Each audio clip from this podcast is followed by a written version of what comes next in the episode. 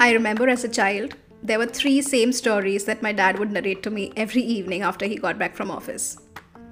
My mom improvised stories while making me eat, like the bite of food that was getting late for school, and my mouth was the school bus that I needed to drive by chewing quickly. My grandmothers told me stories that transported me to a different period stories of gods and goddesses, parables with a moral in the end, anecdotes from their own ancient childhood. And even if I'd heard the stories a hundred times before, I was still excited every single time. Yet today, when I talk to my friends and they start telling me something that I've heard before, I'm quick to tell them to fast forward. That is because now, when I'm listening to their story, my intention is to know what happens in the end. And if I know it already, I don't want to hear it anymore. While as a child, storytelling was all about the telling and about how it made me feel while it was being told.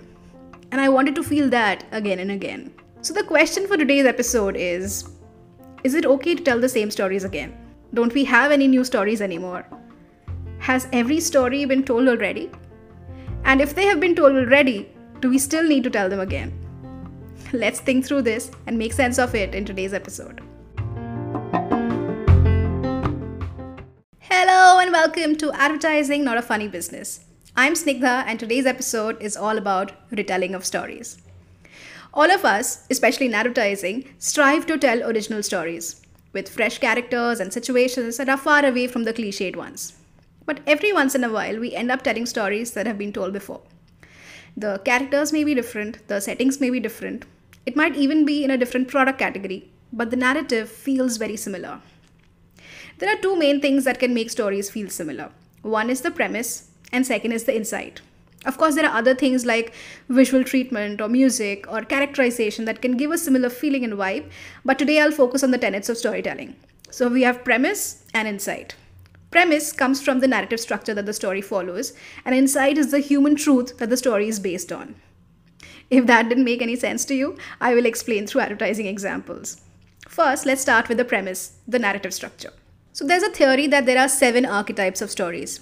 You take up any story and it would fit one of the seven archetypes. You can Google this, of course, and you will find many examples from movies to explain the archetypes, but I'll discuss these seven story archetypes from advertising point of view. Number one is overcoming the monster. These stories have a strong anti hero, a monster like a Mogambo or a Gabbar, and the main plot would be around overcoming that monster. So, movies like Mr. India and Sholay would fall under this category. Advertising like this is meant for challenger brands, brands that are up against a big established brand. In this battle of David and Goliath, challenger brands take a stance that blows apart all set notions established by the big daddies. The Cola Wars of the 90s would be an example of this, or even Patanjali for that matter. Another way of looking at it is identifying an enemy in the culture in which the product category exists. So, Ariel, for instance, the monster is not a brand of washing powder, but the existing culture of washing itself and the expectation that it is a woman's job. Ariel's Share the Load campaign takes on that monster and seeks to overcome it by including men in the conversation. Number two is rags to riches, like the recent Harshad Mehta scam story or Slumdog Millionaire. It's a story of transformation from being a nobody to becoming a somebody. So, all your beauty advertising these days would fall under this archetype or that whitening detergent that shows how people treat you differently when you are wearing this flawless white shirt. Rags to riches is a narrative of dreams getting fulfilled, upward mobility, progress that you also see in a lot of automotive brands. Number three is the quest. These are stories where you're chasing some goal, movies like Bhag Milkha Bhag or Mary Kom. This narrative is driven by the powerful mission of the brand. Coca Cola comes to my mind with the quest of happiness. Whether it is all the consumer activations they do on ground or their advertising like Umeedon Wali Dhoop, it all comes down to finding and looking for that sliver of happiness despite all the difficulties. Then there is Nokia with the mission of connecting people, or Bournvita with the mission right in its tagline, Tayari Jeet Ki, the preparation to win. Number four is Voyage and Return. It's a journey where you go through some beautiful life altering experiences so that when you return, you're not the same person anymore. A typical hero's journey by Joseph Campbell. Movies like Zindagi Milegi Na Dobara or Life of Pi would fall under this category. This quite obviously is a typical tourism archetype, whether it is airlines, hotels, Airbnbs, brands of premium bikes would also fall under this. I'm thinking of Avengers Feel Like God campaign or any other experience oriented campaign. Number five is Rebirth. There have been so many Punarjana movies in Hindi cinema, like Mere Karan Arjun aayenge. That's all I can think of right now. But Rebirth is an experience of renewal, change in personality, change in outlook. Tamasha was like rebirth in reverse. In this archetype, the brand narratives would be a strong revival, rejuvenating you through a spa experience or reconstruction of your aging skin to make you feel young again. Number six is comedy, and number seven is tragedy, which are self explanatory, and I'm sure you can think of many examples. Most uh, candy advertising is pegged on comedy. Tragedy, I'm not too sure. I think in advertising, there would always be a transformation from tragedy to a better place where the brand takes you. I can't think of anything. Let me know if you remember any ad that fits in the tragedy bucket. Some product categories fit a certain archetypes better, like rags to riches or rebirth for a beauty brand, and voyage in return for a tourism brand. But sometimes, as a new brand or a challenger brand, you may decide to break the archetype. An example comes to my mind. It's more like an interpretation.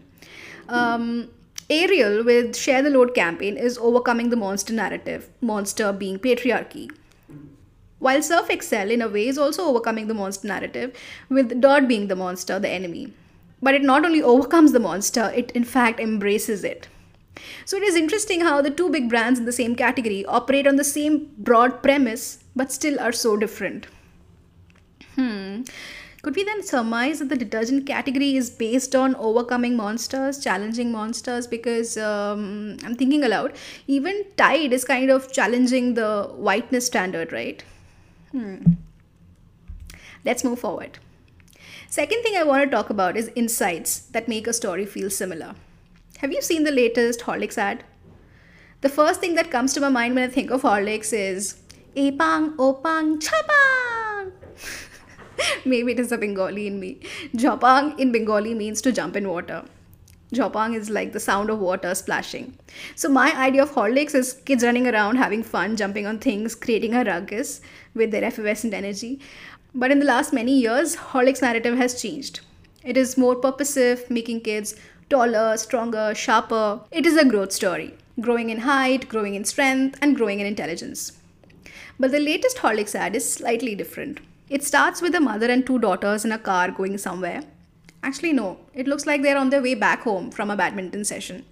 The elder daughter has a sporty characterization replete with the racket, hoodie, headphones, while the mother looks quite traditional in a perfectly pleated sari. So the car has a flat tire when they're in the middle of nowhere. The mother is worried, stranded alone with her daughters. The tense music in the background reflects her sense of fear. She feels uncertain about protecting herself and her young daughters. It is about to get dark soon, and we all know how women feel in the dark, on the road. She tries to make a phone call and summon help, but she's unable to get through.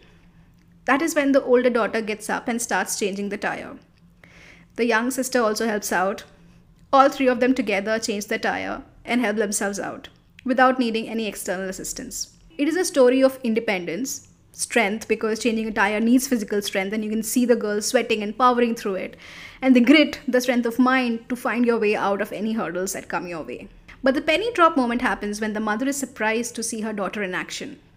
When did her daughter learn to change the tire? And the line goes tum kab itne bade ho gaye that is when the ad hits all emotions parents are usually so involved in their kids growth nourishing them nurturing them protecting them they don't even realize when the child has actually grown up. Signs of your child's growth come as a surprise when you least expect it. Secretly, parents don't want their children to grow up because as soon as they do, they're not children anymore. They are indeed grown ups, and that realization itself is achingly emotional. This particular ad from Horlicks reminded me of another ad based on the same insight and interestingly in the same category, an ad done by Complan many, many years ago in late 80s or early 90s. You can watch it on YouTube, I'll link it on my YouTube page. That ad begins with a mother and a father surprising their teenage son with a brand new cycle. The father adjusts the seat of the new cycle to match the son's height as the mother glances at the smaller cycle that the son has outgrown. Son is excited to ride the cycle as other kids crowd around him, wanting a ride as well. He comes and stops in front of his mother, signaling her to sit behind him. There's a little moment there when the mother holds the cycle to balance herself, and the child takes her hand and places it on his shoulder, reassuring her that she can rely on him for support. There's a beautiful lullaby like jingle going on in the background as the mother is surprised and emotional, wondering, Kab हुआ बड़ा there's a mic in front of me. I'm a wannabe singer. What did you expect? you know, that chupke se is what makes it so emotional. Using cycle as a sign of growth was such a great storytelling device, subliminal yet clear in sending out the message. The ad ends with the line, बच्चे वाकई बड़े हो जाते हैं Complan बढ़ते बच्चों के लिए Flash forward to 2019, and there was another ad around the same insight. This was done by Honda Amaze. The tagline of Amaze is The Big Move. So it is about Amaze being the symbol of having arrived in life, the high status, the sign of achievements. They made an ad last year where they showed a mother and a son going on a long drive in his brand new car. Just then, he receives a call from a friend congratulating him for the big car and asking him who is taking along on the first drive. Oh, on an aside, first ride or first drive is apparently quite a big deal in the culture the person you take with you on the first ride is the most important person in your life, perhaps your girlfriend if you have one, or your mother, as in this case, and in the Complan story we discussed before. So, coming back to the Amaze ad, uh, the mother, who is Neena Gupta by the way, feels that the son should have taken his friend instead of taking her, and that's when the son stops the car. And as they enjoy the lush forest around them, he says, You were the first person I met in my life, so you are the first. This makes the mother super emotional, and she says, कितना बड़ा हो गया है तो which dovetails into the tagline, the big move. So, in all these three ads, the insight was the same. The treatment was different, the plot was different, but the landing was kind of the same. That is the power of a great insight. You can tell a hundred different stories around it. In fact, if the insight is beautiful, it begs to be retold again and again. Okay, I have another example from the automotive category. Have you seen the latest Kia Sonet ad? Its tagline is Wild by Design. So the ad shows this man and woman sitting inside Kia Sonet and driving on a road lined with trees on both sides. Suddenly, their wild side comes alive and they decide to go off the road and into the forest. They come across a beautiful waterfall and an amazing view of the moon, and just then, a pack of wolves arrive and start growling. The man and the woman are not scared, of course. They switch on the engine of Kia Sonet, and the wolves get scared. They step back and leave them alone. In the last shot, all of them are seen sitting together with Kia Sonet as the leader of the pack. Now let's uh, rewind some 10 years. I don't know if you would remember, there was an ad done for Hero Honda Hunk motorcycle. Its tagline was the all muscle hunk. It was a chunky looking bike at the time when there were hardly any premium bikes in the Indian market. The ad starts with this man on hunk riding on a rough terrain with rocks and dust all around. He turns to look back and notices a big cloud of dust. It is a big herd of angry bulls charging towards him. He is calm and composed. He revs the engine of his bike and turns into a massive bull himself, with some CG visual effects. The herd of actual bulls get scared and run away. The man gets down from his bike and poses like the hunk he is. The insight here was around power and aggression.